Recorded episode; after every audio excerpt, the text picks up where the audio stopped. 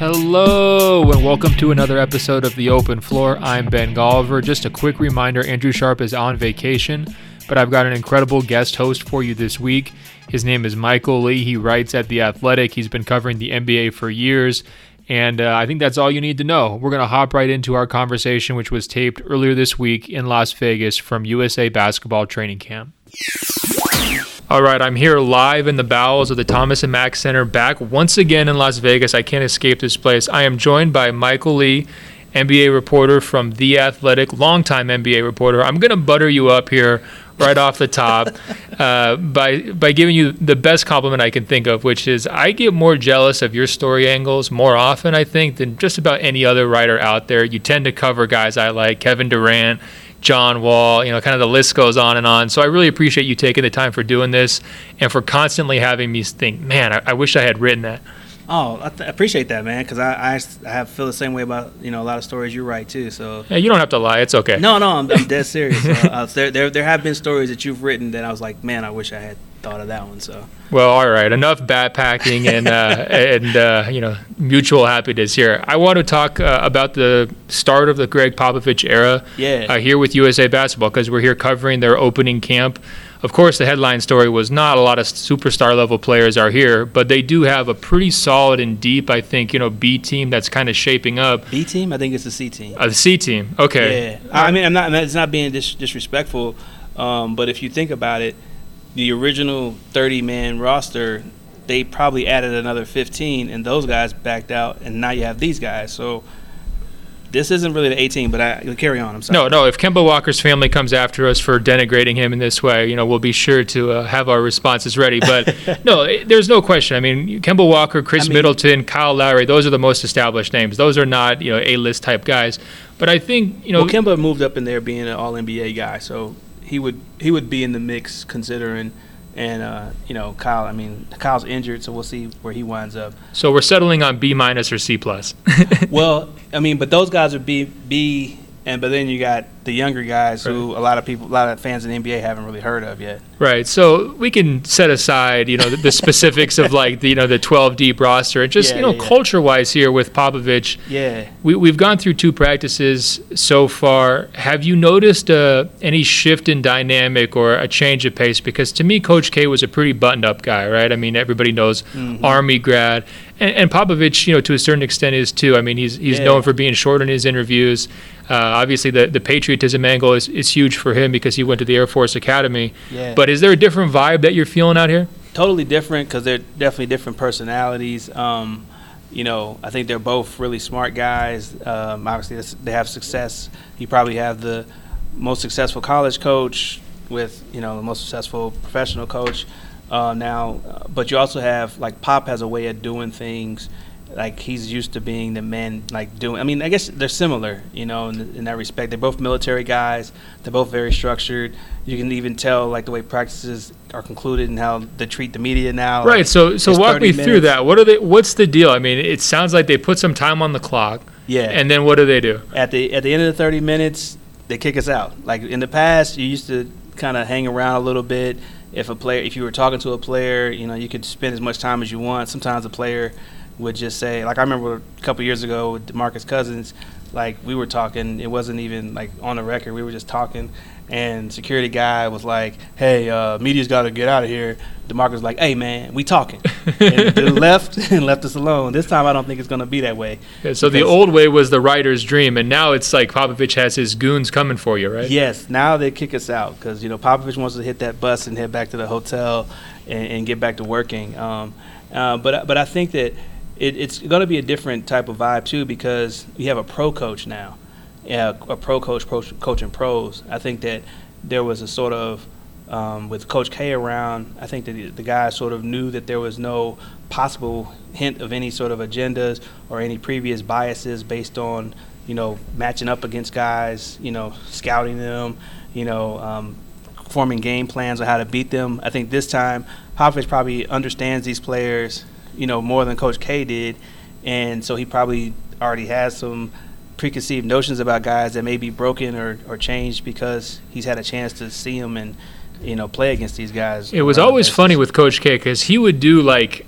a five minute long speech about LeBron's greatness, right? But then you might like drill down to like the seventh or eighth player, and it would get to be like very quick and generic comments of like, "Oh yeah, he played hard." You know, like yeah. you could tell like maybe the like you're saying the scouting knowledge level might not have been, you know, especially at the start of camps, uh, where it would just automatically be for Popovich given what he's doing sort of in a day to day situation. Uh, there's an interesting dichotomy I think with Popovich's personality because you're right, like it's you know everything runs on time. So when the media session is over, it's completely over, and that's just it. But I also feel like, especially on day one, he seemed like he wanted to strike kind of almost like a joyous or an upbeat, kind of a positive uh, vibe in his comments. I think his main kind of headline statement was, "Look, we live in a de- in a divisive time. Mm-hmm. We want this team to sort of be a, a, unifying force. You know, potentially bringing fans together." Um, and you know you could see him just kind of running around the gym joking with guys kind of patting people on the back kind of hassling reporters here and there a little bit um, it was a more open and friendly version at least when he was supposed to be on he was on and then it yeah. was like okay it's time to be off now we're off I, I, that was just kind of the vibe i got from him and we never really got Coach K is sort of the friendly Coach K. You know, yeah. He's, maybe there is yeah, no friendly I, I mean, Coach K. I, I, remember talking to people who dealt with Coach K on a regular basis, and they were like, "Oh, he's so much different here." You know, because yeah. he was, you know, a little more warm and friendly. He was available. He was accessible, um, and which is he's not always at Duke. I mean, if you need to get him, it's a hassle. Um, and Popovich is probably the same way dealing with the media in San Antonio. But like here, the ob- he has an obligation that he has to talk, you know, after every practice. And I wonder if that's actually gonna, you know, hold up. You know, if he's gonna be like, okay, I'm not talking every day. I may talk, you know, every other day and I wonder if he'll eventually start establishing rules to where he doesn't have to give daily updates about who looked good and how the team looking. Um, but I, I do want to add this about Pop because I, I, think this is something that you know I got from you know uh, talking to Jerry Colangelo this week, and one of the things that, that really stands out to me is I don't know if people really understand Popovich's past, you know, with Team USA and just how um, you know he was a part of the team that sort of you know, sparked this whole, you know, change in, you know, with Jerry Colangelo coming in and taking over and hiring Coach K. He was on that 04 team that blew it, mm-hmm. you know, in Greece. And that loss stings. That loss sits with him more than any loss that he's ever had experienced. And you know, he's had some. Well, that's the thing. Like, if you're a patriotic person, he clearly is. I mean, you can just kind of sense the the responsibility he feels. And the same deal with Coach K. Yeah. It's like that loss. It's not just uh, you know your garden variety loss. It's not just like a gut punch. It's like a source of shame. Right? Yeah, because it, it, wasn't just that they lost the games. It was that they were an embarrassment. You know, because I can get, I think if they competed hard, and, or at least there was a perception that they competed hard and guys were giving it their their best effort, then I think that's one thing. But it was just like you losing to Puerto Rico and you know Tim Duncan's like fouling out of every game, right. and you know, and it becomes this whole narrative of oh, our, our American players now entitled, right? Like all yeah. those like negative things that were kind of yeah. bubbling and in the you, NBA. You had a bunch time. of guys who had reputations that sort of fed into it, like Allen Iverson and Stephon Marbury. I mean, you go back and look at that team, you're like, yeah, they had the talent, but how in the world was Larry Brown going to really bring it together? And then Larry Brown, you know, I think he sort of set the tone in, in, a negative sense because he spent so much time like after practice just talking about I don't think these guys really understand what this is all about. And he he just lamented you know about just how awful their attitude was. And I remember because I covered that 04 team and I was around them all the time and I was able to get into the practices. And there were so many things that that we as media members saw that made it look worse than what it was. Like I remember Carmelo Anthony you know, on that team. Um, whenever we showed up, they open up the media. We walk in, and Carmelo would be there without a shirt, without a, with a sh- with no shirt on. Mm-hmm. He wouldn't have his uniform on, right? So, you know, the people were writing that oh, Carmelo doesn't want to be a part of the team. He's not even. He's so embarrassed of this that he's not playing, and he hmm. doesn't even wear his warm ups. And then it then it comes to find out that and did he did the same thing in Denver at practice because he just liked walking around with no shirt. Yeah. That's just how he liked to get around. There's no political that, statement. yeah, there was no statement, but yeah. you you you were able to just sort of say, "Oh, look at this this kid. You know, he's got these cornrows and these tats and walking around with no shirt. Like, look at him. He's just basically just saying it's a stereotype. You know, yeah, an easy an easy stereotype. It was an easy thing, and same thing with with Iverson and. Um, and you know, so I think that you know that that team, you know, is always going to be you know, seen as the bottom, you know, for for Team USA about you know where basketball was. It sort of just represented this low period of like, like we could blame AAU and just how there's no more, you know, passion and just for for the, for, for the game of basketball. And I think it, it really stung for um, and, it stung with him for a long time because I think he really wanted the opportunity for redemption, and that's why when you know um, Jerry Colangelo you know hired um, Mike Krzyzewski. Well, they were the two finalists, right? So, Yeah. so Jerry Colangelo is setting about this mission. How can we turn USA basketball around? And he's picking between Coach K and Pop. Yeah. And like you're saying, it's the best coach in college versus the best coach in the pros. It's a guy, one guy with a military background, another guy with a military background. He goes Coach K. I think Colangelo said to me last week something along the lines of, "Pop has longed for this opportunity." Yes. So, so you think he's trying to make it right? Yeah, and I think it means a lot for him that he gets a chance to sort of, you know, do what he couldn't do in 04. I mean, um, you know, and there's a lot of factors as to why they didn't win. I mean, they still had the talent. I think they should have won, regardless of all the things that went wrong.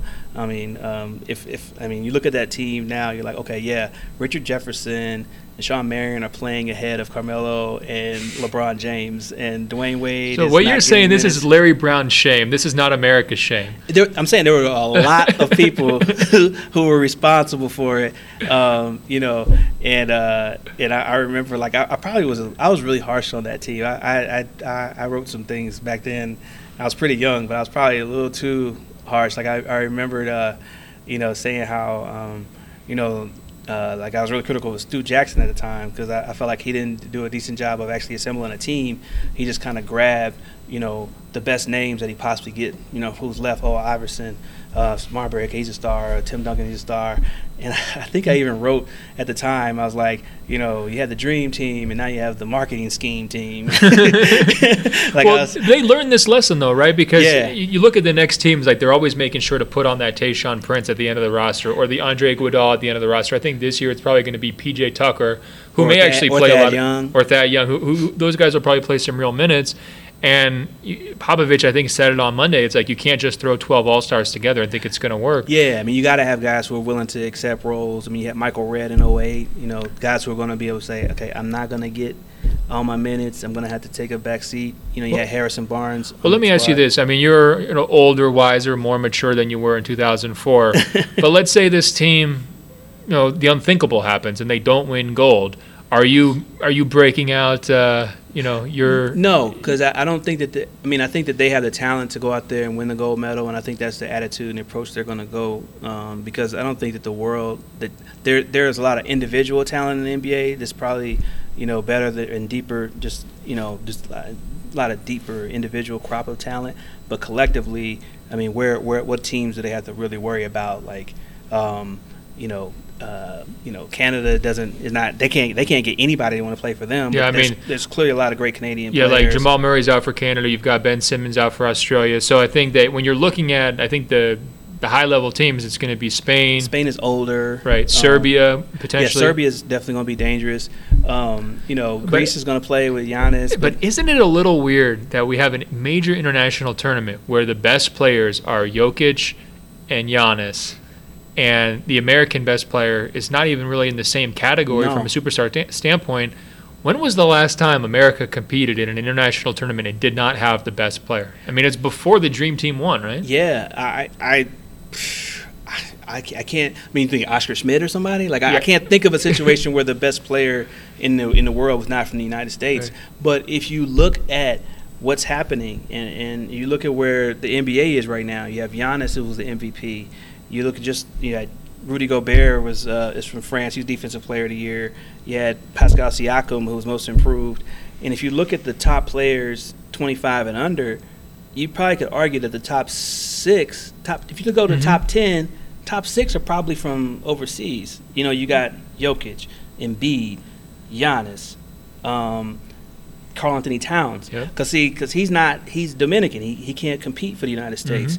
Um, so. And they uh, could use him in this tournament too. yeah, Ben Yeah. Simmons. Um, I, am I'm not sure who else I mentioned, but you could probably say that the top six guys, and then when you go to the next the next tier, you know, talking about 25 and under, it's what Devin Booker. Um, Yeah, no, I mean, Uh, it, no. So, so I'm saying like I think I think we're at a state where you know the face of the league is not necessarily an American face. So what you're telling me is you're not going to be killing the team if they don't win this year, but you are a little bit nervous about the Olympics maybe six years from now. Uh, yeah, I am because um, Is that a good thing for basketball? I mean, like we could step back from USA basketball and just say, is it good for the game where you, you could have some of these teams where they're not just winning on like chemistry and they're not just winning on the fact that they've played together for 10 years, but they're also winning with top five level talent guys who are representing their own country. I mean, I think that that could boost basketball even to a different degree globally. Hey guys, what's up? This is Ben Golliver with Sports Illustrated's Open Floor podcast. Keeping a healthy lifestyle should be easy, right? You eat veggies, drink green smoothies, exercise to get your heart rate up, and do yoga to bring your heart rate down. Woo. Well, maybe not so easy, but there is something that helps improve everything, and you can do it with your eyes closed. It's sleep. Sleep Number knows what it takes to sleep your best. The Sleep Number 360 Smart Bed lets you choose your ideal firmness, comfort, and support on each side, your sleep number setting. It's the perfect solution for couples. These beds are so smart, they respond to your every move and automatically adjust to keep you sleeping comfortably all night. Proven quality sleep is life changing sleep. And now, for a limited time during the Memorial Day sale, save $1,000 on the new Sleep Number Special Edition Smart Bed, a queen now for only $17.99. You'll only find Sleep Number at Sleep Number stores or by visiting www.sleepnumber.com. That's www.sleepnumber.com. Well, so hey, on this question of uh, young players, rising talents, and, and the globalization of the game, we got an email from uh, a gentleman who called himself the greatest ability. One of my favorite phrases is the greatest ability is availability. Availability. So he actually started an email account with that name, so I'm very honored for that. Uh, he emailed us at openfloormail at gmail.com, openfloormail at gmail.com. And, and Michael, he says this he says, I think there's going to be a huge story this year we're going to get a real glimpse at the future stars of the NBA. It seems like every couple seasons there's a new batch of superstars who take a leap around the same time. This year there are so many potential players in position to do that uh, who could, you know, build on a big year and transcend that into, you know, superstar level career. Uh, he listed a, a bunch of different names: Ben Simmons, Jamal Murray, Donovan Mitchell, Jayson Tatum, Luka Doncic, Trae Young, De'Aaron Fox uh, Jaylen Brown and, and Devin Booker. Uh, I mean, first of all, that is a lot of potential names that he's thrown out there. I mean, that's not just like two or three. Some of those guys are here in Las Vegas. I'm curious of that group, and this isn't necessarily just about standing out here in Vegas, but just sort of for your expectations heading into the, the 2019 20 season. Are there any of those guys who pop more than others who you're thinking, hey, this could be a guy who makes his first All Star team, or this could be a guy who really has it? Yeah. Because uh, I'm starting to get a couple ideas, but I'll, I'll let you go. Um, I guess to me the, the name that stands out the most. I mean, there's a couple. I mean, there's a couple names on there. Um, but Donovan Mitchell, the fact that he's here and he's going to have an opportunity to really perform. Um, I've been hearing good things about the way he's looked so far um, in camp. Um, I think that having Mike Conley there, having more veterans around to take the pressure off of him to where he doesn't have to feel like he has to go one on one and carry the team, it's going to help you know ex- open up his game. Um, you know, just that that the way they built that team in Utah this year, I think he's he's going to be uh, next in line to become an All Star.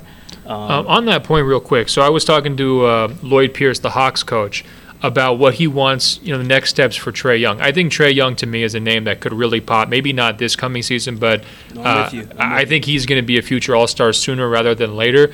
And one of the things that he was stressing, I think, also applies to Mitchell. And he's saying, look, we got to get this guy off ball. And I'm saying, well, are you just trying to sort of mimic what the Warriors did with Steph Curry? And he's like, basically, yeah, because if your best player is getting blitzed, you have to have counters.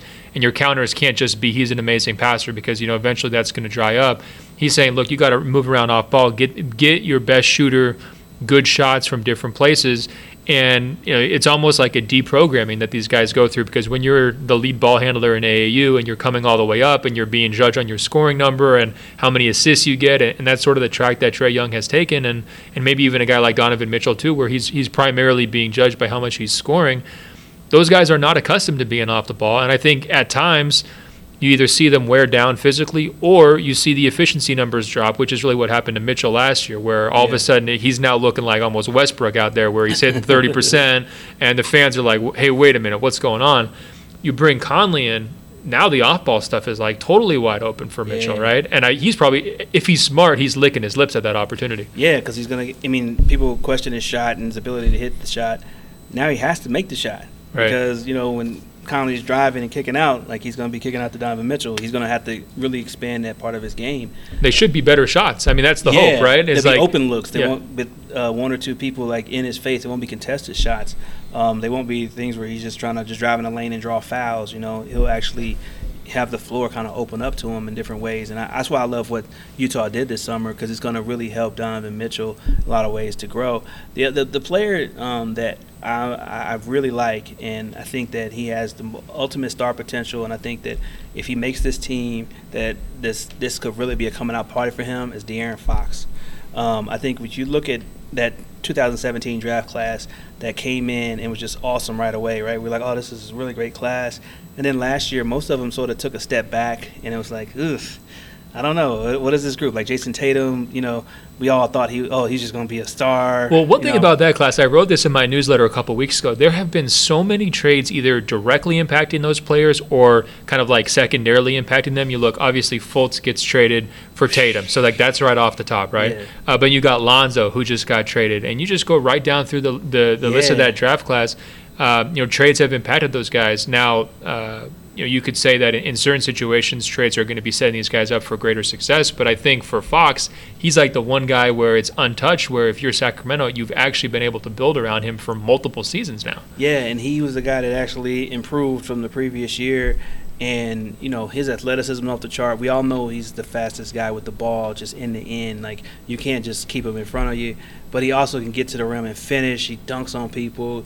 Um, and he has a personality. Like, he wants this. I remember talking to him right after he got drafted about Sacramento. And, like, you know, he was too young to really know the history, like, when they actually were good for that short stretch for Chris Webber Right. and those guys and but he's but he was telling me like I want to bring it back. I want to bring it back to that. I want to go back to the C Webb days when and I'm like uh, wow like this guy He's breaking really- out the cowbells. yeah like he gets it like he understands what Yeah. his responsibility is and just what it means to be playing for the Kings you know organization that really hasn't had a lot of success and I think the fact that they were right there they had some a little bit of success last year they were sort of on the cusp of making the playoffs they were in the race you know prior to the last month or so so it was like a I think it was a great experience for them but I think this is an opportunity for him playing with coach playing under coach Popovich where he's going to get us understanding of what it means to you know on the defensive end just what he's going to have to, the commitment he's going to have to make on that end of the floor um, so I'm really looking at him to me to sort of be like the true like kind of breakout star from this because um, you know international play a lot of it is hinged on great guard play So here's a comp for you. Uh, this one might give me a little trouble. It might be a little aggressive, but the way people are talking about Fox here this week in Las Vegas reminds me of the way they were talking about a young Kyrie Irving. Remember that first video where Kyrie Yeah, was like dribbling between yeah, I mean, guys, everybody's seen that one where moves. he's doing like 360s down the court and like just going through all stars left and right. Now, granted, there's not as many all stars for Fox to sort of Yeah. school out here, but it's the same level of appreciation. Like even Kemba, who I think is probably like pencils in as the starting point guard, lead playmaker for this team, yeah it was saying, "Man, Fox is the real deal. Like this guy's, you know, he he's something special." And you just kind of get those those cosigns for different players. You also saw the I think the respect factor from USA Basketball itself, saying, "Look, Fox, you were on the select team, but we're coming into camp now. All right, you're on you're on the big team." Yeah, and, and I, I thought that was a huge statement because I think that let you know right away what they think of him, and just the fact that his trajectory, like he's, I mean, because it's not even just his game. Because you know, like there are a lot of guys that have the game. He actually has the personality too. Like he he wants he wants this. He likes the stage. He's got a little. Uh, he, he can joke around. He can. He has a you know great smile. Like he just wants to like be a part of all of this. And so he's, he's got the game. He's got the personality. And I think that you know he, he I'm, I'm, I'm pretty high on him and just what he could possibly be. No, I'm with you. Last year, I mean, he averaged 17 and 7. Last year, he upped his three point shooting to 37%, which is obviously right where you want it. If he maintains that and there's not regression there, um, I mean, he, he's looking like an offensive stud. I think he's got a lot of defensive p- potential, too. The personality stuff, I mean, there's no question there's a moxie, there's a charisma there. That was another thing that, uh, you know, Lloyd Pierce actually said about Trae Young. He's like, Trae's still so young Yeah. that he's learning how to do that. And I think that Fox is just sort of maybe wired a little bit different, where maybe he started at a younger age, or maybe it's just the benefit of, of maybe being a, a, more talked about, you know, recruit like, com- coming up, yeah. uh, where it just kind of comes second nature to him. Uh, where you know Pierce is almost saying, "I'm trying to teach Trae how to be a leader," and some of that is confidence, and some of that is, um, you know, just you know feeling comfortable and and not being too humble or too shy. Yeah, uh, one thing I like about Trae too is just how. Um, you know, he's sort of he's sort of been through it. You know, like his his his freshman year in college, you know, he came out with a bang. He's getting 40 point, 12 assist games like every night, and right. like everyone's like, oh look at this guy. He's, then people figured him out a little bit, and right. he had a, some struggles. Then he goes to the NBA and he starts off kind of rough, and then he hears all this Luka hype, and then like he could have easily just broken at that point. No, he's like, a mentally tough guy, man. I, I respect him. Back and yep. he came back and was like, you know what? I'm gonna prove everybody who who counted me out right away. I'm gonna let you all know what I have, and I, I think that there's definitely a fire in him that that that really encourages me too about like where he's headed. You know, because I, I, was wondering like why he wasn't on the, the big team because yeah. I just feel like the where his path where his career is going. I know we hate Steph Curry uh, comparisons, you know, with him, and it's not really fair to him. But there are some things that you can actually draw a comparison to in the sense that, you know, Steph's, Steph's rookie year, very very rough start. Second half of the season, he probably was the best rookie in the second half of the season. Yeah. You can say the same thing about Trae Young. The difference for Steph Curry was that he actually was on the 2010 team that wound up, you know, going to the World Cup, World Championship at that time, and he was on that squad, so he got a chance to really get that taste of international ball. Then Trae doesn't look like he's going to get that chance this year, but I think that being here, being in this environment, competing against these guys this week, I think it's probably going to give him a little bit of a hunger, you know, for more because he's probably going to be pissed that yeah. he didn't get a chance to compete with this. And I, expect him to come out next season. You know, Atlanta has a lot more talent. Um, there's going to be a little expectation that they're going to, you know, be in that playoff chase at the end. Um, yeah, so. and, they're, and they're trying to duck that too. I mean, that was pretty clear to me. I gave those guys, both Trae and uh, Coach Pierce, the opportunity to like let's set some benchmarks. Right? Yeah. They don't want anything to do with it. It's like nah. they just want to develop. You know, they want to take a step forward. The one thing is, I think that their pieces fit better they're still really young, and they that's and that's part of you know making the draft moves. Back was big. Yep, uh, and so that could just be one thing where maybe it doesn't happen next season for them as a team. You know, maybe that leap you know comes another a year down the road. But I think they're going to be a, a fascinating team to watch. They're on the right track. Yeah, now they're they're I think they're they're building a culture there. They're establishing an identity for the organization. I think that's one of the key reasons why they want to bring Vince back because you know you have veterans in there who sort of you know, can create that sort of camaraderie, help guys understand what it's about, what the team is about, sacrifices you have to make to be successful. Because um, you know everybody's coming in expecting to be the man, but you know when you're young, you know you got to take a step back, and that's tough for young guys to accept. But when you got a guy that's played 22 years, and you know was once you know one of the faces of the league, and now is like you know, just that old, really old vet that's, you know, passing along wisdom, you're going to listen to him because you know he's seen and done it all. Yeah. And I think that they've got a lot of guys there. They, I think they've targeted young personalities that are the type to be sponges and to listen. You know, like I don't, yeah. I don't get a lot of knucklehead vibes out of that Hawks team at all. No. And uh, I think that you know that helps too. It just makes the building, the organic building process, a little bit easier. Uh, let's shift gears here though, because I wanted to pick your brains on Kevin Durant's decision this summer. Now, I, I would consider you one of the longest tenured Durant chroniclers that's out there. I think you've uh, you know you've got a lot of you know, DMV ties, and of course yeah. he's from that area. Um, now I think I've been on uh, the wrong side of the argument both with both of Kevin's decisions. I loved the Golden State decision. It seemed like the masses hated it. Yeah, I, I loved it too. Yeah. I, will tell you why. I mean, I, I just thought that um, I, I, I, didn't love it. I'd say I understood it, and I didn't knock him for it. Like I, I would have liked it if he had gone somewhere else, but I totally got it. And I, and I don't think a lot of people truly understand what was behind that decision. Right. And I can get into it if you want. Well, yeah, I was just going to say real quick, but on the Nets decision, uh, I hated it, like right off the bat. I just I don't like this idea of tying his career to Kyrie. I don't like the idea of going to an organization that's sort of not a premier place where you're you're kind of building stuff up. I don't understand necessarily the appeal of sort of their front office and some of the other things that they were doing just it did not make sense to me at all. But I think that in general, people were either lukewarm on it or slightly positive on it. So yeah, walk me through what you think of, of those two decisions. I mean, okay. first of all, which one did you like better, and then? Um, well, I definitely like the Golden State decision better. Okay. Uh, I, am I'm, I'm I'm sort of with you. Like, uh, I was a little baffled by Brooklyn. Um, but I understand understand why it's Brooklyn, but I still don't necessarily know if uh, like I was. Well, I was, let's, was- let's break it down. What were the factors that you think that maybe got underplayed for why he went to Golden State? Okay, I think what people miss, you know, number one, um, he wanted to beat LeBron.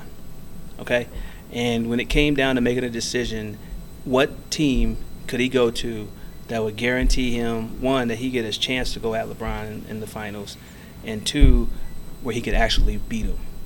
And there weren't many options for teams that had proven that they could beat LeBron James. Golden State had done it, even though they lost to him in the finals. I think in his mind, he knew that if he went there, then he's with a team that knows how to beat him, and that he could be the piece that could push them over the And this is not just lip service, right? I mean, this is like a seven or eight year obsession for him. Yes, because uh, I remember 2011 during that summer when um, the lockout summer, and you know I- that's kind of when I got to know Kevin a little more because he was playing like every outdoor, indoor, whatever pickup summer pro am league, and he just played, just played the whole summer, and just went up to the Rucker, got 66, and played like in DC, all these, all these other. By, uh, that video of the Rucker ages like fine wine. It's I- I- fantastic, It keeps getting recirculated this summer, Yeah. and it's like it's one of those things where I, maybe three years ago I would have been like, "Come on, guys, we're playing this out." Now it's like, well, because we're not going to get to see him next year, so I'm Yeah. like, "All right, I'm going to watch this for the 35th time this summer." Well, one of the games that stood out was a game in Baltimore. Carmelo Anthony had a game um, at Morgan State, and he had Team Melo versus a team from DC. So, but Team Melo had Chris Paul and LeBron James, and Oh, the team boy. from DC had Kevin Durant and like a bunch of guys from DC like Jarrett Jack and stuff. And everybody in Baltimore. Like they were like it was just great just to see all these NBA stars like on the floor. I mean, you had LeBron, like Yeah, and Carmelo and Chris Paul. You're getting the whole banana Yeah, boat. so like they're out there, and KD is going bananas. He had 53 points, I believe, and like he is going at it. Like every time he gets the ball, like the crowd's going crazy. Like what's he gonna do? And LeBron's like guarding him, right? And so it's like so KD's like uh, uh and just hitting threes and everything on his face, and the crowd's going crazy. They want LeBron to go back at him. Mhm. LeBron doesn't go back at him. But every time KD gets the ball, he's going at LeBron. So it was just like, yo, like he was like, okay, I'm coming for you. Sending a message, He sent it, and then they wound up meeting in the finals, and LeBron got him. right? And for the next, you know, four years, Not only did he get him, he sent him off the court in tears. I mean, let's Yes, let's not underplay exactly, that. yeah, As, yeah. uh, two of you know Yeah. Kevin Durant's biggest defenders, we got to admit that 2012 Finals was a tough look. yeah, he, he kicked his butt in the finals, and regular season games regularly kicked his butt. So, you know, if he wants to be considered the best, he has to beat the best, right? So I, I want to say the record between head to head during the regular season was something like it was 19 five and 5. five and eighteen, Five and 18? for KD against LeBron. Like it was bad. Yes. And and another thing too, like I know a lot of people were like, well, why don't you just stay in Oklahoma City? You know, Mhm. they you blew a three one lead. You know that year, um, um, they lost to Cleveland twice. The Thunder lost to Cleveland twice that year, and one of those losses was a home loss by like twenty five points. So you're saying even if they get through the Western Conference Finals and hold on, they could still. They would go to they would have Yeah. got Cleveland, and he would have lost again. Mm. And I, I don't, he's never said it, but I wonder if that is something that was in the back of his mind. Like, okay, yeah, we might beat the Warriors, but what's going to happen when we get there and get Cleveland? You know, Yeah. the, the, you know, get get Cleveland right now, and you know, Yeah. with LeBron and Kyrie and Well, everybody fired up. So to me, the most frustrating part of the Golden State Warriors era is you have Kevin coming down, hitting these three pointers in LeBron's face. He's he's reenacting that Baltimore game that you were at.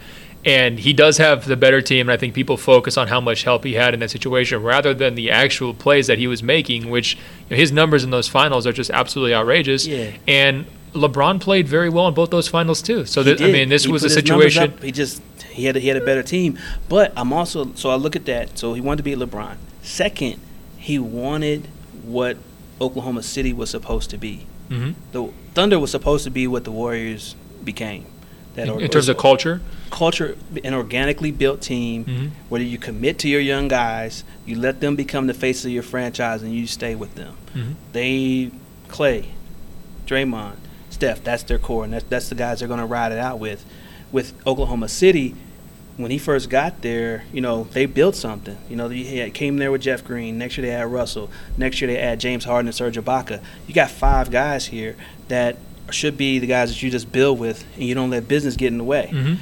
Um, you know, they traded Jeff Green, you know, right in the middle of all that. You know, that was one of his good friends, you know, from the time they were together in Seattle. You bring in Kendrick Perkins, that's fine, you, you make it work. But then you let James walk. All of a sudden, you start pulling pieces away from what this is supposed to be a group of young guys who grow up together and sort of grow old together. Mm-hmm. He never got that, that, that Oklahoma City, for whatever reason, financial reasons, whatever, they didn't really value what they could build in terms of a brotherhood of guys who sort of come up together and build something special. The one thing that they could never justify it on is like the emotional thing, which is what you're talking about with Kevin, which is that's a slap in the face, and he's got to hear about it year after year after Yeah. year after year. So when you when it's time to actually make that decision in 2016, like that is, I mean, it's not going to be like I'm leaving Oklahoma City because of the Harden trade, Yeah. but it's like those feelings and, and just like you know living in the shadow of what that team could have been. I mean, that's got to that's got to play And I- I a think- factor, right? Yeah, and I I think that's part of the thing. Like everyone was like, well, you know, he left because of Russ, and like there's just no, it was just that it became him and Russ. You know, it didn't have to be him and Russ. It was meant to be a team. It was Mhm. meant to be, you know, guys that just sort of did their thing. It meant to. It was meant to be what the Golden State Warriors were. Whereas, like, you have the Splash Brothers, but you have Draymond, you have Iguodala, you have Shaun Livingston, you have all these pieces of guys who are like around the same age, you know, sort of had the same sort of lifestyle, interests, just whatever, you know. With Draymond, he could hang out with him, you know, same way he probably did with Yeah, yeah. you know James and um, Jeff and just all those guys. But like for him, it didn't seem like an odd pairing because he was used to playing with MVPs. You know, Right. he played with two of them, Right. right? So why is Golden State any? uh, Yeah, he had a super team t- taken away from him, Yeah. so why not just uh, why, go ju- hop why not just join one that Yeah. was that actually committed to what we should have committed to? No, that's really So, interesting. Those are two things that I think people kind of overlook when they just jump on KD and say he joined a seven three and 9 team with how weak it was. I was like, yeah, yeah, you could say that, but in his mind, that's not how he's viewing it because in his mind, I'm st- I'm the best player no matter what, no matter what team I'm on. Um, but what's around me and what was around him was just what he always wanted. Yeah, that makes a lot of And then- sense. but so now you fast forward to him leaving that behind. Um, I think he also knew that he wasn't going to be there forever. You know, maybe he would have. Maybe it just turned into this this grand. You know, Like Shangri La type thing. yeah, like everybody's love each other. And it's like, oh, I can't leave this behind. But it wasn't like that. But he were- he got what he came for, right? yeah, I mean, it- multiple it was Finals MVPs. mutually beneficial, um, you know, experience, and it was it was funny because I remember I interviewed him, you know, during the uh, season this year, and I just sort of wanted to ask him, like, you know, all that you've been through, because he took a lot of heat, you know, and it never seemed like he could ever enjoy what he accomplished there, and not necessarily because he didn't really enjoy it, but because no one ever let him, you know, he won Finals MVP, like, yeah, whatever, you, were, yeah, everybody discredited what he did, like, like you said, no one really looked at the fact that, you know, he had that 43 points in Game Three. I'm telling know, you, KD on YouTube in those finals is gonna be great 20 years from now because Yeah. once you strip away all of like the the anger and the animosity Yeah. in the moment. People are going to go back and watch those duels. They're going to see what LeBron was doing. They're going to see KD's answers. They're going to see how excited Draymond and Steph were when he was banging Yes, those shots in the fourth quarters and the, just like the glee factor. Yeah. And I unfortunately I think those moments are going to be lost because of just the way last season went, how awkward it was. I had somebody point out to me yesterday. Uh, I, I posted a, po- a photo of Steve Kerr and he looks all tan and happy to be here. and it's like the guy said he's got a glow about him, like the, the KD is gone glow. You know, it's Oh, like man. you got that cloud that was sort of on that franchise for you know a good eight months last year, and There was a cloud over the team. I I mean, to me, I don't necessarily blame KD for all of that. I think that Draymond for sure went way too far earlier in that in that season, and it was right for a lot of those guys being so bought in, that being the only team that they've ever known, Yeah. to sort of expect everybody else to have that same philosophy. But I also think that he is right as any other free agent to keep his options open. It was just a very natural source of tension. So I'm curious when you you were in the final at the finals when he goes down. Um, did that seal it? I mean, did you, or do you feel like he was already gone? I felt like he played because he was gone. Yeah. I, I felt Wait, like why do you say that? Because you know because like I was saying earlier like I, I talked to him about like was it worth it? And he, he just explained to me why it was and all the things the way his game advanced the way he improved as a player uh, the way he grew as a man just being in the bay and just being in a different environment. Um, but then he said something to me about how um, you know how he's moved around his whole life and like he never really has stability. And for me, I'm like, wow, like it was just really deep quote that he sort of Yeah. like, and then he's like, he said, I never knew that you know I go to Oklahoma City, be there for eight years, and then I come to the Bay and be there for three years. And so he said it, and I was like, did he just say he'd be in the Bay for Was that past years? tense or like, yeah, I was like, I didn't, I didn't, and I didn't really know how to take it, but like, it was such a good quote. Like, that's the way he sort of ended the conversation, and I didn't really have a follow up because it was like such a good quote. I was just like, wow, okay. And then I was sorry we ended it, but when I wrote it, I sort of left it there, but nobody really picked up on it. Like Yeah. he said, I came to the Bay for three years, Mm. so I think in his mind he already knew, you know, that once it became a situation where it wasn't mutually beneficial, that he would just move on. Mhm. You know, and I think that's sort of the way he always approached it. Um, you know, and I think that his teammates probably recognize that too. You know, and I think that's that's probably what pushed Draymond over the edge in terms of how far he took it. You know, with him and, and just how I think in some ways, you know, guys, you know, probably felt like, man, this guy's leaving this thing. This could be an all-time thing. Like this could be like Celtics type. You know, you know, with Russell type situation. I will say I've been s- str- struck by how quickly and forcefully they're rebounding, right? Like not only with, Yeah. with Kerr's happiness, but you hear Steph, who has never been a guy to pound his chest, to say like, "I love hearing that the Warriors are done," right? Like I mean that's sort of like the headline from his Facebook show. You hear Clay saying, you know, you're ignorant if you think we're done. Yeah. Uh, Draymond kind of putting where his money where his mouth is Sticking and around four more re-signing years, four yeah. more years, hundred million dollars. I think that they they're feeling pretty good, far better. Like for a comparison, I mean, think about the Thunder when KD left, right? Yeah. it was like, who are we? Okay, Westbrook, you can just have the ball every single possession. We don't have anything else going on for us. We don't have any other structure. You're our team. With the Warriors, it's like not only can they fall back on what they were before Kevin Durant, but I think that they've also all grown and matured as players too. They're all basically still in their primes once Clay's back healthy. Um, I think that it's, it's a very strange sort of dynamic. young, uh, young horse to sort of carry them, you know, a little bit. Well, so let's talk about the Brooklyn part of this. sorry, yeah. Yeah. So when he when he picks Brooklyn, are you surprised when it happens? There were some indications, I guess, that Kyrie might be going there. That that got out a little bit early. Yeah, I remember back in March, um, you know, like the, all, all the like during the uh, um, All Star weekend, everything is oh they're going to the Knicks, it's the Knicks, it's the Knicks, Nick, Nick, Nick, Knicks. And then I remember in March, you know, I was talking to somebody and they were like, yeah, now the, the word is now, you know, KD, I mean, uh, Kyrie's saying that, you know, let's go to Brooklyn. Like they wanted to go to Brooklyn, so they're going to Brooklyn. And I was like, oh, okay. I mean, you know, people talk. It's like I'll wait and see Right. because to me, I thought that the Knicks, like even though it's a crap organization, it's a better brand. You know, in terms It's of a recog- lot bigger stage. Yes, and the recognition globally, like it's what's the most valuable franchise, right? It is, and I think the. Nets had the lowest home attendance on average last year of any team, which is like that. I mean, again, we're talking about okay. That's why this felt it's felt so strange. to me. Yeah, like when when he actually signed there, I was just sort of like, oh, so wow. I got no one in New York. I mean, being in New York City, but I was surprised it was the Nets.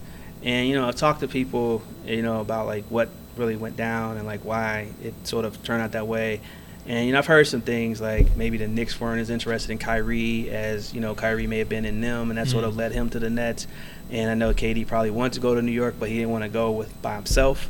You know, because that that's the one thing that I think is was lost with uh, Kawhi going to the Clippers. Yeah. Like, yeah, he wanted to go to the Clippers, but he didn't want to go by himself. You know, I think LeBron sort of taught everybody last summer, like when you move on, you better make sure somebody comes with you. Oh, or it's very just- interesting. It's just going to be on you. So you're saying that like if you go and make this big cross country move because that's what's in your own personal best interest, but you don't have enough help, when it blows up, it's coming back on you. People are going to blame you, and you're going to regret your decision potentially. And now you're going to be in this scramble mode where you have to like go, you know, chase AD and break all the tampering rules to go snag him to kind of salvage it, right? Where if you're KD, you don't want to walk down that dark alley, or if you're Kawhi, you don't want to say, okay, I'm going to go try to steal LA from LeBron with Patrick Beverley and Lou yeah, Williams. like I, if I have Paul George is with me, then like okay, Right. now we got a team. That makes a lot of sense. So, how do you feel about his choice of Kyrie as that guy? Now that's where I have a little bit of concern. Um, Oh, tell me, do tell. This is this is one of my favorite topics. Well, because honestly, like I, I, I when Kyrie when Kyrie demanded a trade from Cleveland, I was I totally understood it and I got it and I supported like Yeah. his decision. I, I wasn't like one of those guys like, oh, he's a fool for leaving LeBron. How dare he?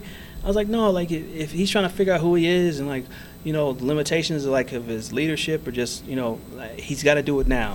Made a lot of sense. You don't want to Yeah. be stuck in Cleveland you don't Cleveland be without stuck LeBron in Cleveland either. if that's not where you want to you know end your career or anything like so do it now before LeBron gets out like if you especially if you know LeBron's going to be out Um, so I, I, I applauded him for doing it because I thought it was a great, and I thought Boston would have been a great situation for him. But things went so south, sour in Boston that like, I mean, it was just it was terrible. Mhm. I can I can't think of a more horrible season for a guy to have, you know, just in terms of leadership, um, in terms of just like kind of just giving it, giving up. Like in the playoffs, like he just didn't care. It was tough to watch. It was a toxic relationship. I mean, during the playoffs too. That's really where it came out. But it was just painful to watch, and you could just see like guys were frustrated. No one was happy. It was just a miserable season. Like nobody really enjoyed anything that was going on. So could it work? I mean, is there a way Kyrie and Kevin, where let's say Kevin comes back, I'll even t- say I'm going to give you 95% of Kevin. He's going to come back to 95% health of where he was, and Kyrie's you know still in his prime. Are these guys that can compete on a championship level together if you have the right pieces around them? to have the talent, but my concern is is more just like the personality, and also my concern is what I saw Mm. in 2016 when they were part of Team USA. Oh, during that Olympic run, um, you know, one of the issues that they had was that they didn't really have a floor general Right. outside of Kyle Lowry, and they were more effective with Lowry running the team.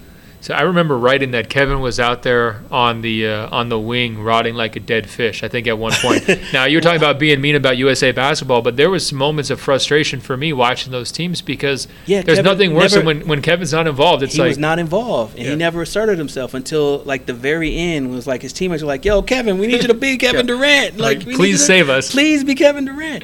And and I think that was one of the things that like, like I, I was like when I when I heard it like they wanted to play together, I was surprised. I was like, did Kevin not watch the Olympics? Like, Yeah. like for me, that that stood out to me that.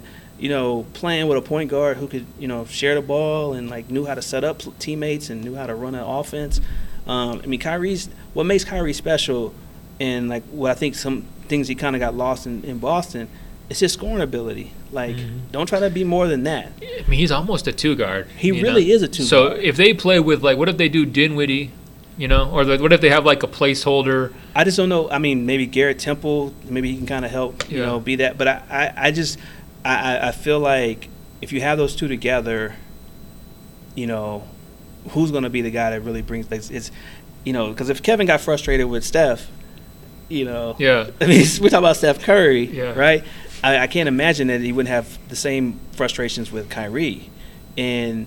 No, there- um, there's more Westbrook to Kyrie than there is Steph, right? Yeah, and, and also in terms of like a manageable personality. Yeah. Like you figure like if he got frustrated with Steph, that Steph would be like, okay, I can adjust. Yeah. I don't Steph's see, like the patient husband of the year, like the good housekeeping husband of the year, Yeah. like teammate of the year. so I, I could see that being something to where I mean, not that they have friction. I'm, I'm not trying to you know lead, say that he and Steph have friction, but you play with somebody, you're going to be frustrated time to time. It's a long just- season. Yeah, your, your teammates and everything. But I I don't know, like him picking Brooklyn, I, I, I was surprised that. And it, and it was great for Brooklyn. And, you know, I don't want to uh, discredit what they've accomplished as a franchise, bouncing back from that you know terrible trade uh, with the Celtics. But you know, to be at this place where they could get to you know max free agent, say, "Yeah, I want to play for you."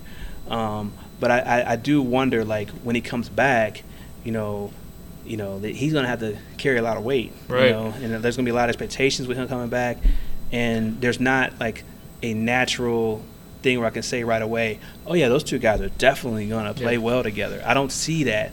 Like right now, there are a lot more questions in how they're going to play together than answers, and I, I and, it- and not just because Kevin's coming back from an injury. Like you say, I'll give you 95 percent him coming back. Yeah, okay, well, yeah, that's that'd be great if you're Yeah. Brooklyn.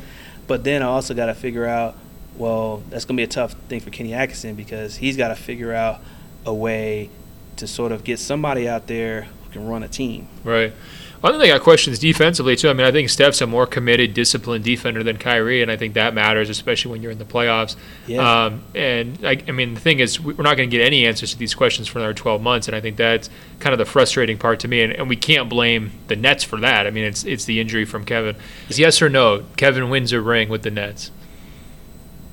I know that's a loaded question. I'll, I'll start off. I, I don't think it's going to happen. I I- say no. I have a hard time seeing it. I, I don't want to say no because I don't know what's going to happen, um, you know, this season or this summer. But I, I don't I don't see it unless they make some. I don't I don't see Yeah, it. Yeah, unless they get a big three, you know, unless there's like a, some other big star that pops in there. But Unless unless say like Caris LeVert, you know, just blossoms into like Right. you know you know something truly special. But I just I I, have a hard time seeing it Yeah. happen there. For me, some of it is anti-nets, and some of it is just kind of pro what the Sixers are doing, and pro what the Bucks and, and just like the presence of Giannis. If I was advising Giannis, I don't like to pretend to a lot. We have this whole Giannis thing concept that we we talk about, but he should be staying in the East for his entire career. I mean, I think I think Oh, it's just like a runway, like It's perfectly lined up. Yeah. Yeah. So I think if you're Kevin and you know your title window as a main guy is in the next three four years, that's Giannis's prime. Like that's a that's a significant obstacle. And you know I think in a vacuum, if both are healthy, I still think Kevin's a better basketball player. But that's like you know a real issue, and they've got a head start sort of building around him. Uh, and same deal in Philly. So it's not totally to knock the Nets, but I think.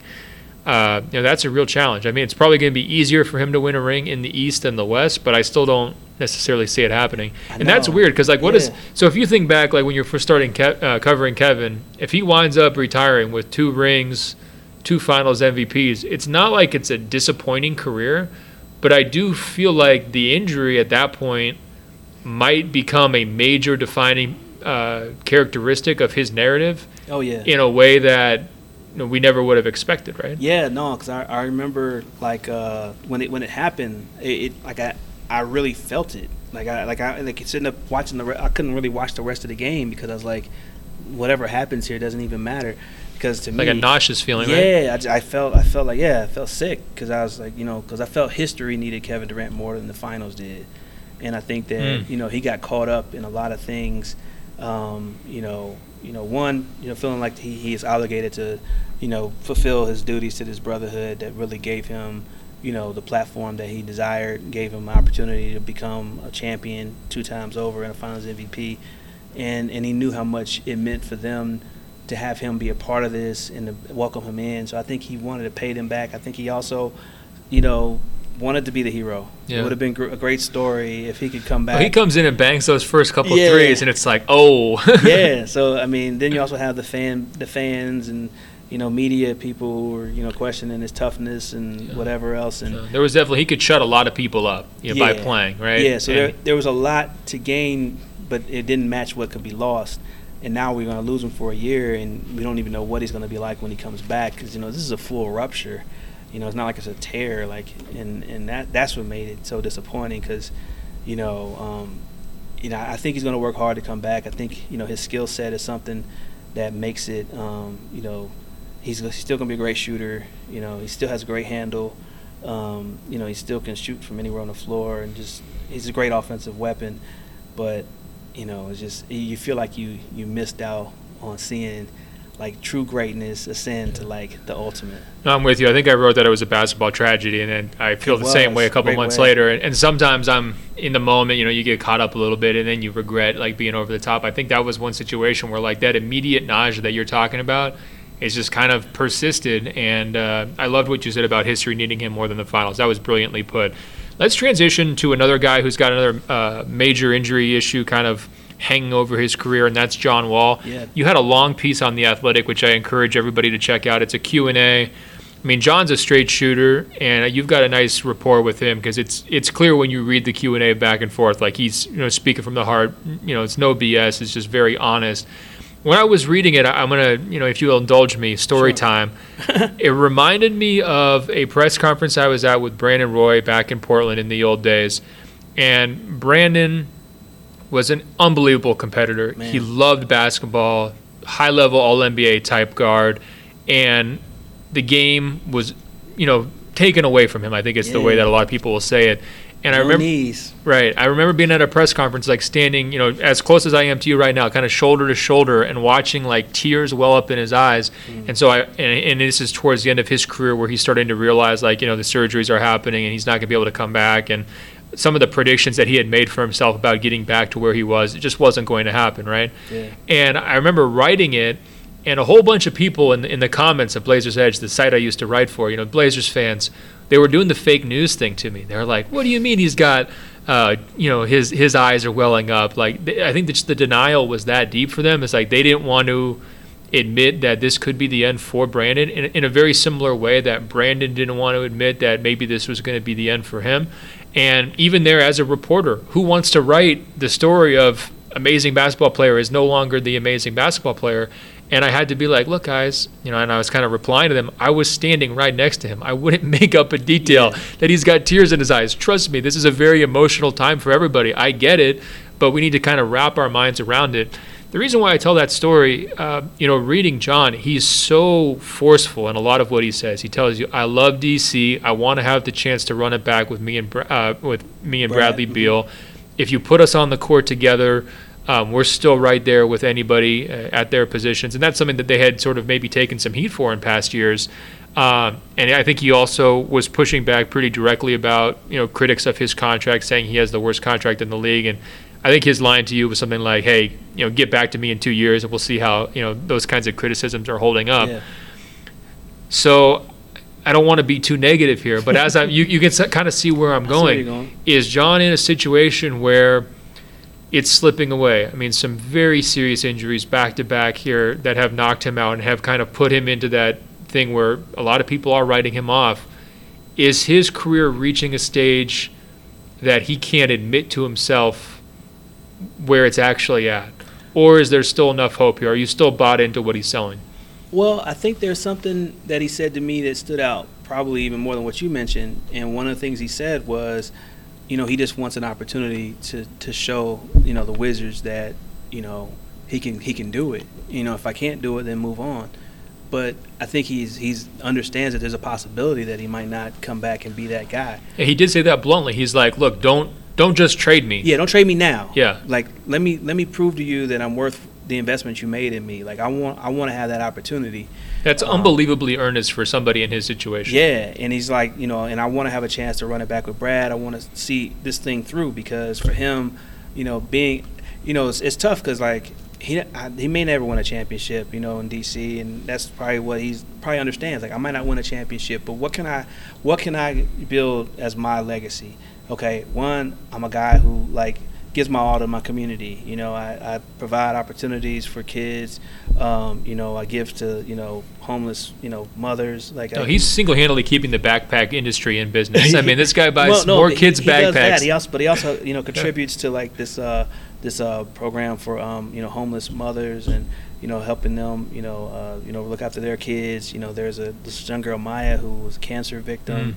Who like, he became really, but I mean, like he's really does a lot of stuff in the community. He won the Community Assist Award a few years ago um, because of his, you know, what he does in D.C. Because he's really he was passionate about being there, and I don't know if people know his story, but like his dad um, is from D.C Mhm. and um, and I think he figured out a lot of stuff later on in life. But you know, the fact that his father is from D.C., he didn't really get a chance to know his father. His father was in prison most of his life, and then he died when he was nine. So there's always like this one need to connect with like It's like an obligation. Every time he's helping a kid in D.C., he's getting closer to his dad. yeah, and, Yeah. and, and being there sort of you know sort of brings that out of him. And I, I- I think that you know in some ways, you know I've talked to people close to him and people who know him very well, and you know no one wanted this injury on him. No Yeah. one wanted this to happen to him and for him to have the game taken away from him because this guy loves basketball.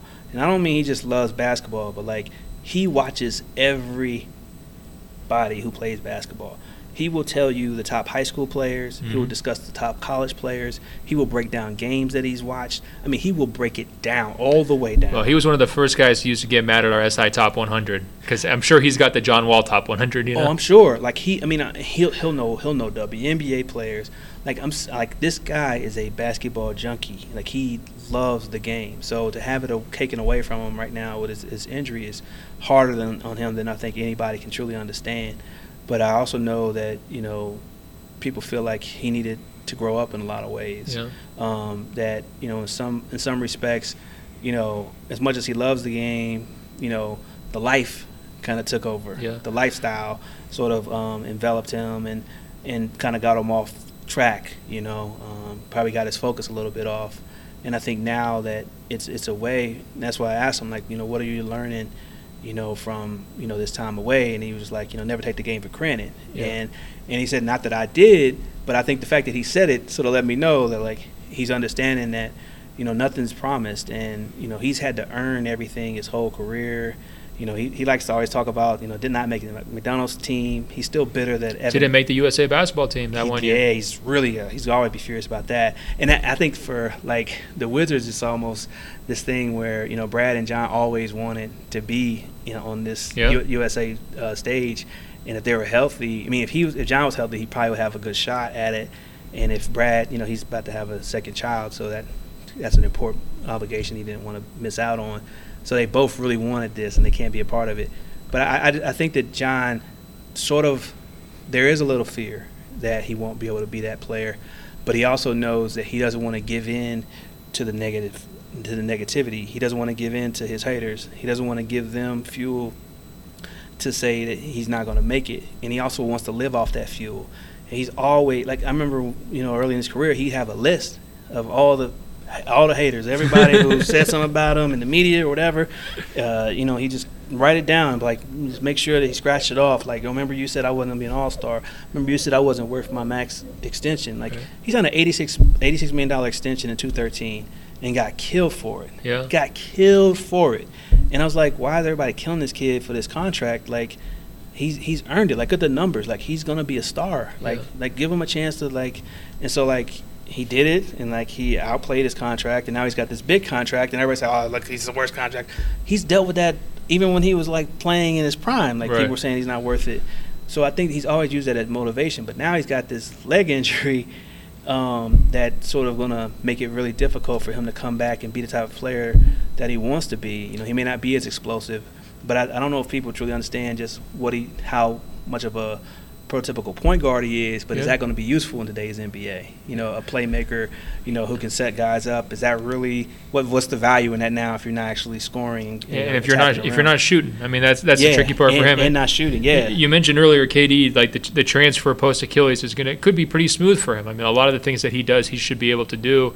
With Wall, I- I do have pretty big concerns, but I think the takeaway message from this is that John's obstinance isn't necessarily denial. It might be more of just internal focus. I think that one thing that you know, I wrote the column. I wrote a column after he um, originally got hurt, and how everybody was just killing the Wizards, like, oh, what a bad signing and everything. And I think the one thing that lo- that was lost in that was that he was really going through a really difficult time in life, because he was just adjusting to being a father. His mother was dealing with, um, Mhm. you know, cancer, and you know, his mother's everything to him. Mhm. And so, you know, he's going through a lot of life stuff that, you know, would break, you know, anybody. Right. And then to have the career or interrupted and have basketball taken away, it's tough for him right now.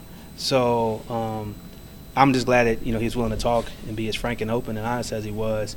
But I know that he's got a lot of difficult challenges ahead, and um, and I hope that that you know sometimes fans we just fans just try to you know marginalize these guys into like you know you know cap space and just what they mean you know in their contracts but you know if, you take a step back and just sort of look at where he is and where he wants to be in his career you know some it's, you got to feel some level of empathy for him that this isn't you know where he wants to be No, and I feel terrible for him just the way the injury happened too. Is like you know one false step, you know. yeah and then you, you slip and you're not wearing the boot or whatever, and now you're set back, and now you, you have to face all of these questions. And it's not just you are away from basketball for a season, it's you're away from basketball and just being pilloried by everybody from every direction.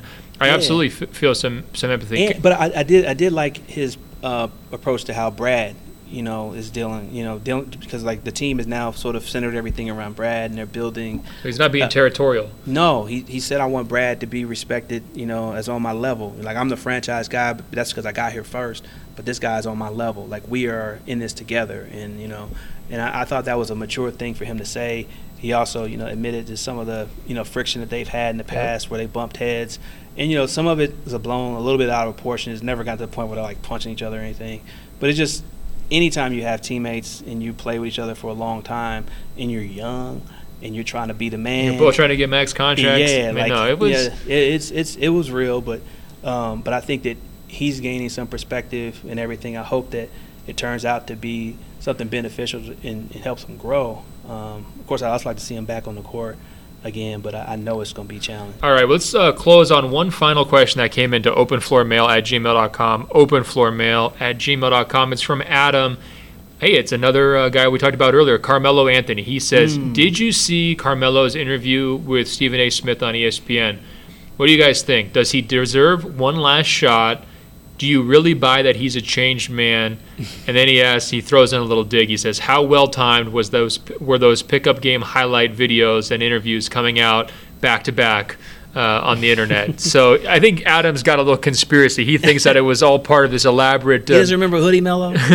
well, that's the thing. Carmelo is pretty deep in the online video uh, highlight I game. It's been years of this. yeah. So, you, so you're saying you're not buying his conspiracy theory that it was all trying to get him a, a job? With the videos, I mean, that, Yeah. that that's he's been doing that for the last three or four summers, and you know, like Hoodie Melo became this whole thing that Right. like, like it's like Olympic Melo, Ho- Hoodie Melo. Like this is a new Melo, um, but I, I don't. I, I think that obviously, well, let me ask you: No.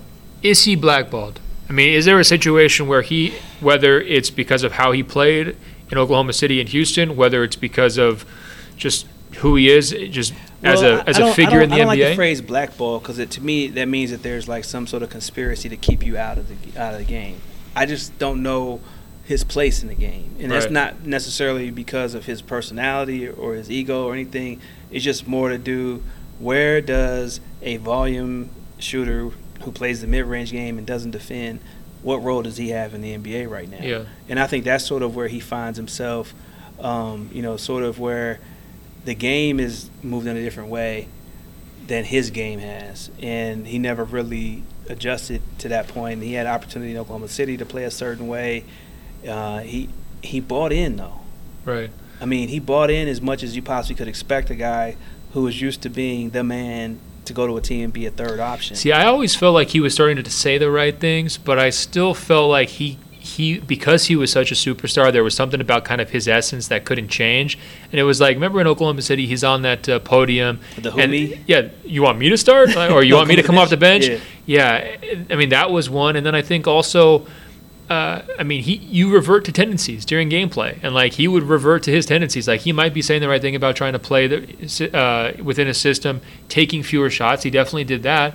But once he gets the ball on the wing, he's going to do the same things. You know, pound, pound, pound, try to get to his shots that he was doing for the last 15 years Well- because that's what he knows how to do. And there's that famous uh, scene when he was at Houston last year where uh, he had a three pointer and he, he pump faked and the Yeah. guy flew by him, then he dribbled in Yeah. and shot a two and made it. And then like Don D'Antoni was like, "My fault," but Yeah. like, "No, Melo, that's you. Like you don't have to apologize. That's we Yeah. know who you are. Like this is what we expected." Yeah, you and know? somewhere in the background, Daryl Morey's on his computer, just like slamming his keyboard, saying, "This is not how it's supposed to go." We told you during training camp what you were supposed to do. yes, Yeah, I think um, to me, what you're saying, you know, the game, whether the game passed his, his style by or however you want to phrase but, it. but but but one thing I, I do feel like I think sometimes the NBA when they get they get caught up to a certain style of play, uh, it's not beneficial to just be stuck in that moment. That I mean, in that mode, like you look at the Warriors, they obviously revolutionized the game and forcing everyone to become, you know, three point shooters because they had the two best shooters that probably ever lived, you know, on, in the same backcourt. But if you look at their championship teams, uh, the last two years, David West was very critical Yeah. to them winning a championship. Where did he shoot the ball? yeah, mid range. Mid range all day. Yeah. Shaun Livingston, where did he shoot the ball? Yeah, Mid range all day. And I remember talking to Shaun um, a few years ago. I was like, "Man, you and David West, man, like y'all, y'all don't care about this three point thing. Like y'all play, I play on in the, on this this three point system, like where that's all that matters." But he's like, "Well, we hoopers." yeah, and that's that's what hoopers do. Like if that's your game, then play it. And I think that you know sometimes like say Houston, they were looking at this style of play, threes, attack the rim. But I, I honestly, and I'm I'm gonna say this, and it's probably not gonna be popular. They could have used Melo against the Warriors. yeah. They could have used somebody because if you, if they force you, you can't just try to buy three point Yeah. fouls all day. Houston does get a little too dogmatic, right? Yeah. When you're when you're refusing shots completely, it came back to bite them against the Spurs in that one series. It came Uh, back to bite them when they missed 27 straight threes. Yep. Like at some point, it's okay to step in and shoot a mid range jump shot. So here's my question though. The counter would be not every mid-range shot is created equal, and people might rather have Shaun Livingston shoot a mid-range, the kinds of shots that he takes where he's wide open, facing up, knows he can hit it, compared to the the, the kind that Melo takes, where sometimes maybe it's off one leg and it's fading. yeah. And you know, I guess the the point would be, it's okay to take uh, mid-range shots as, as long as you're making them. and course. is Melo at the point of his career where he's no longer consistently making them at a high enough rate where that that's still uh, an issue? No, it's possible, and and I think that that's that's part that's sort of why he's now no longer in the league. But I don't think there's a there's a, a, a conspiracy. I will say this, you know, if you look at like um, where he is right now in his career, uh, it might be over. Um, but like you could say, okay, let's go back. There's he has two franchises that he's going to always be tied to: Denver and New York. Right? Mhm.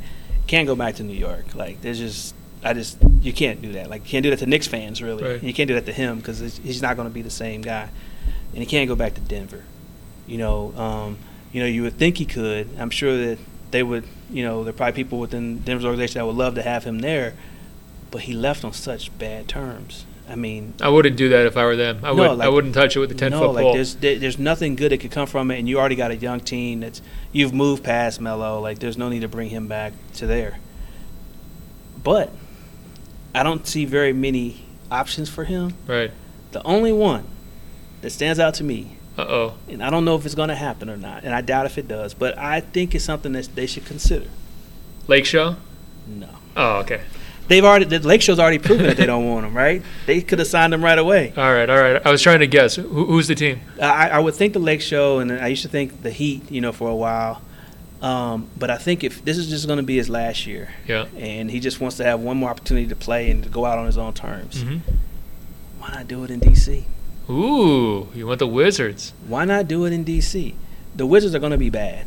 You know, they already got Isaiah Thomas. They got, you know. So is this going to be shades of like Memphis Grizzlies AI though? no, I don't know. Um, because Iverson's not from Memphis. Right. Oh, so you're saying you at least get the hometown angle out of Get it. Get the hometown angle out of it. Hmm. As, as, if you're the Wizards, so we get some Baltimore Bullets retros. Yeah. How? But how are you? How are you going to sell this team to the Wizards? I Yeah. mean, to the fans. Yeah. The fan, like, I can't think of a franchise like Charlotte, Wizards. Who else? What other franchise is probably more irrelevant right now? Oh boy, well, that's a good. It's got to be Charlotte. I think that they're top of the list. I Yeah. mean, we were talking last week. We think that Mike could probably start for them if he played. Who? Michael Jordan. I mean, he he probably he he can hit some J's as long as I not run down back and forth. he uh, might be the their third best player right now at, He 50, at 56 is. years He old. But is. so you're saying you win at the box office, you, win win the with the box office. hometown angle. And I think one of the things that's sort of been underrated about Melo the last couple years and doesn't get talked about a lot, you know, everyone, everyone talks about like you know he couldn't buy in, he couldn't play this style, couldn't play the system, but like I think once he left New York, he became a, like I think he became a better teammate. Hmm. I think that uh, he could be a guy that could be a role model for you know guys in the locker room because he's he's been up high and he's obviously now the lowest he's probably ever been. I think he'd be very appreciative of the opportunity. Um, uh, Rui, Well, he's seen Rui, it all. Rui Hachimura, like that's his favorite player. Uh, oh, really? That's that's who he. I feel like this is a buddy cop in in a buddy cop movie. This is who he modeled, modeled his game after. Like he Hmm. wanted to be like Melo. So you bring him in, you got a guy who, um, who I think, uh, you know, would love the fact that there's somebody, a young guy who looks up to him. I think he would appreciate that. Um, and you know, I don't. I, that would I- give him some closure, is what you're saying. it would give him closure, but you know, I remember talking to uh, Flip Saunders, uh, rest in peace, a few years ago. I did a piece on Kevin Durant. I mean Kevin Garnett. Kevin Garnett about like how he was with the Brooklyn Nets, and it just seemed like a really sour way for him to end his career. Right. I was like, this is he can't go out like this on the Nets. You know, like putting up headbutting Dwight Howard and doing all this like stupid antics. Like this can't be how he goes He was out. almost like a shell of himself at that point. Like he became the caricature, you know? Yeah, yeah, And he's like, you know, doing all this stupid stuff and like, you're like, come on. And I remember talking to Flip about it. He's like, well, the, the the problem with him is that, you know, he doesn't have a franchise that that connects with him anymore. You know, you know, people in Boston love him because he won a championship there, so he has a bond with the people of Boston. People in Minnesota love him because he brought so much to elevate Timberwolves basketball. But he he has to go to a place where he's revered and loved. And it's funny because like two weeks later he traded for him. so he, he sort of basically He's like, and by the way, P.S. I love Kevin Garnett. Well, this actually Um, to, to bring, but- to but bring it- it full circle, that actually makes me a little worried about KD too. I mean, could the same problem, you know, take place in Brooklyn? Are they going to be able to fall younger, in love with him? He's younger, Yeah. and um, you know, I think he's still um, it's not the same situation. But yeah. uh, but I, I, I but I, would say just in terms of him going back to Minnesota, I think that was the way it was it was meant to be for Kevin Garnett to go out as a yeah, member yeah. of the Timberwolves. I mean, you know, being a being seen as like a mentor for Karl-Anthony Towns and all these young guys and helping them. Yeah, I think that's that's sort of a better way to go out than like being like some. Yeah, he got paid too. I mean, yeah. Flip took care of him. He did, and but he, I think they got their money's worth, like so, you're saying. So, but right now, like I said, he can't go back to Denver. He can't go back to New York. So there really aren't a lot of places for him to go. Yeah. Uh, and then maybe maybe Charlotte if they you know kind of take well, the same. Yeah, I like I like how you're thinking though because I don't think that right now Carmelo, a player like Carmelo usually would be the, the, sort of guy. Oh, let's bring him in on a minimum for a contender, and he'll be like the ninth or tenth guy. I don't think that his game helps at all. Right. So like no. I mentioned the Lake Show. I don't think that he brings anything to the Lakers that they either don't already have or that they would need. I think it would wind up being a net negative move. And the kinds of questions about ego and those kinds of things which I think those are probably overblown a little bit at this point. Those would come out because he wouldn't be playing, and people would be constantly asking him, "How much? You know, why aren't you playing? Why aren't you helping?" And I didn't like it when OKC made that move for Melo, and I, it failed for a lot of the reasons why I thought it would.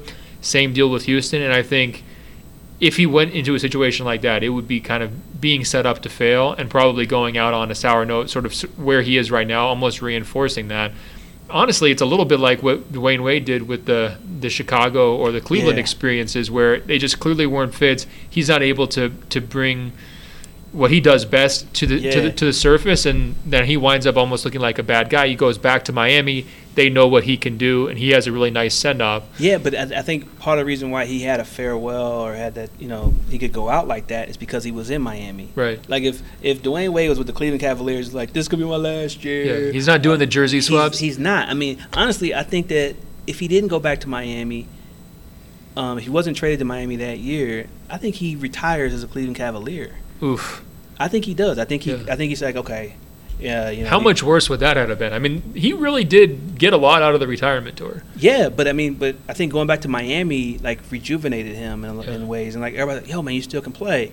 You know, because in Cleveland, you didn't know what he was. It's like, ah, oh, it's kind of sad to see Dwyane yeah. go out like this. But he went back to, back to Miami, and it's like he's back in his element.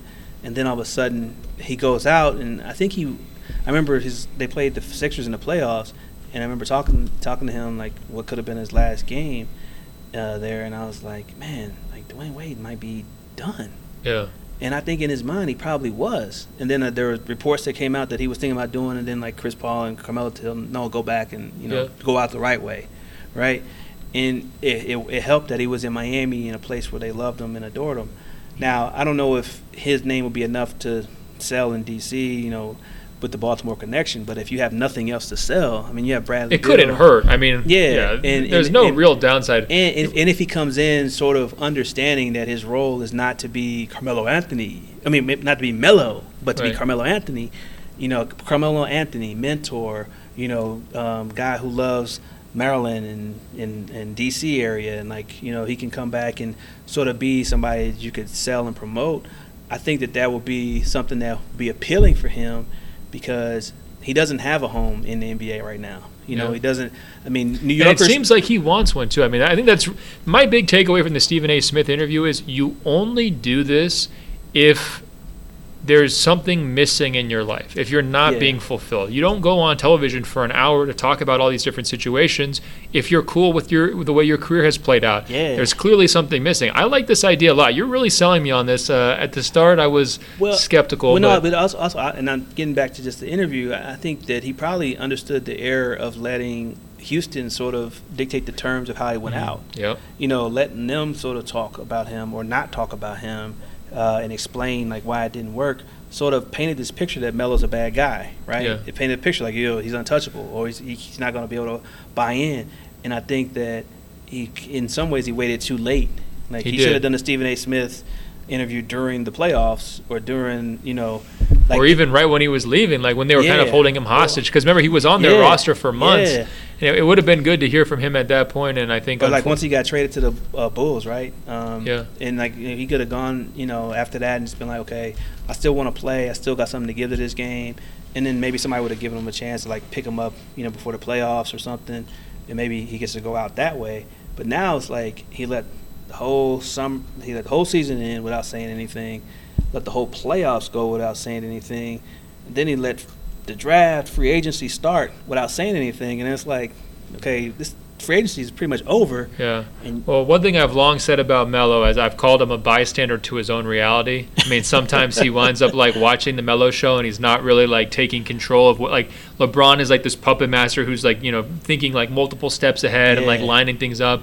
And Melo is the guy who's like, oh, I didn't realize you could take a three-year contract, so I just signed five because I wanted the money. You know, like Yeah. he's like he, he sort of has that vibe to him. I never, I never faulted him for that because I always understood where he came from, and I understood that, you know, growing up in Baltimore. I mean, LeBron came from a similar situation, similar situation in Akron, but, but clearly he'd been around different people who kind of molded Yeah. him to see the world a different, different way, and also understand he understood his power yeah, I guess at a young age. I look at LeBron as like he's actually a mogul, and Melo he's kind of been like an aspiring mogul like the whole time, like always, yeah. you know, like But but I, th- I think that in the respect of, you know, he I remember him, him telling me stories like like his um like him and his friends like in Baltimore like they would just scrape up whatever money they had and go buy like a wing box and they just share all that that'd be what they ate you know because that do whatever you can to hustle to get whatever you can and you know so you- everything you just hoard it you, like you don't have much right. you you know you got to make the most of everything you have so Well, and that was something he said too. Was like,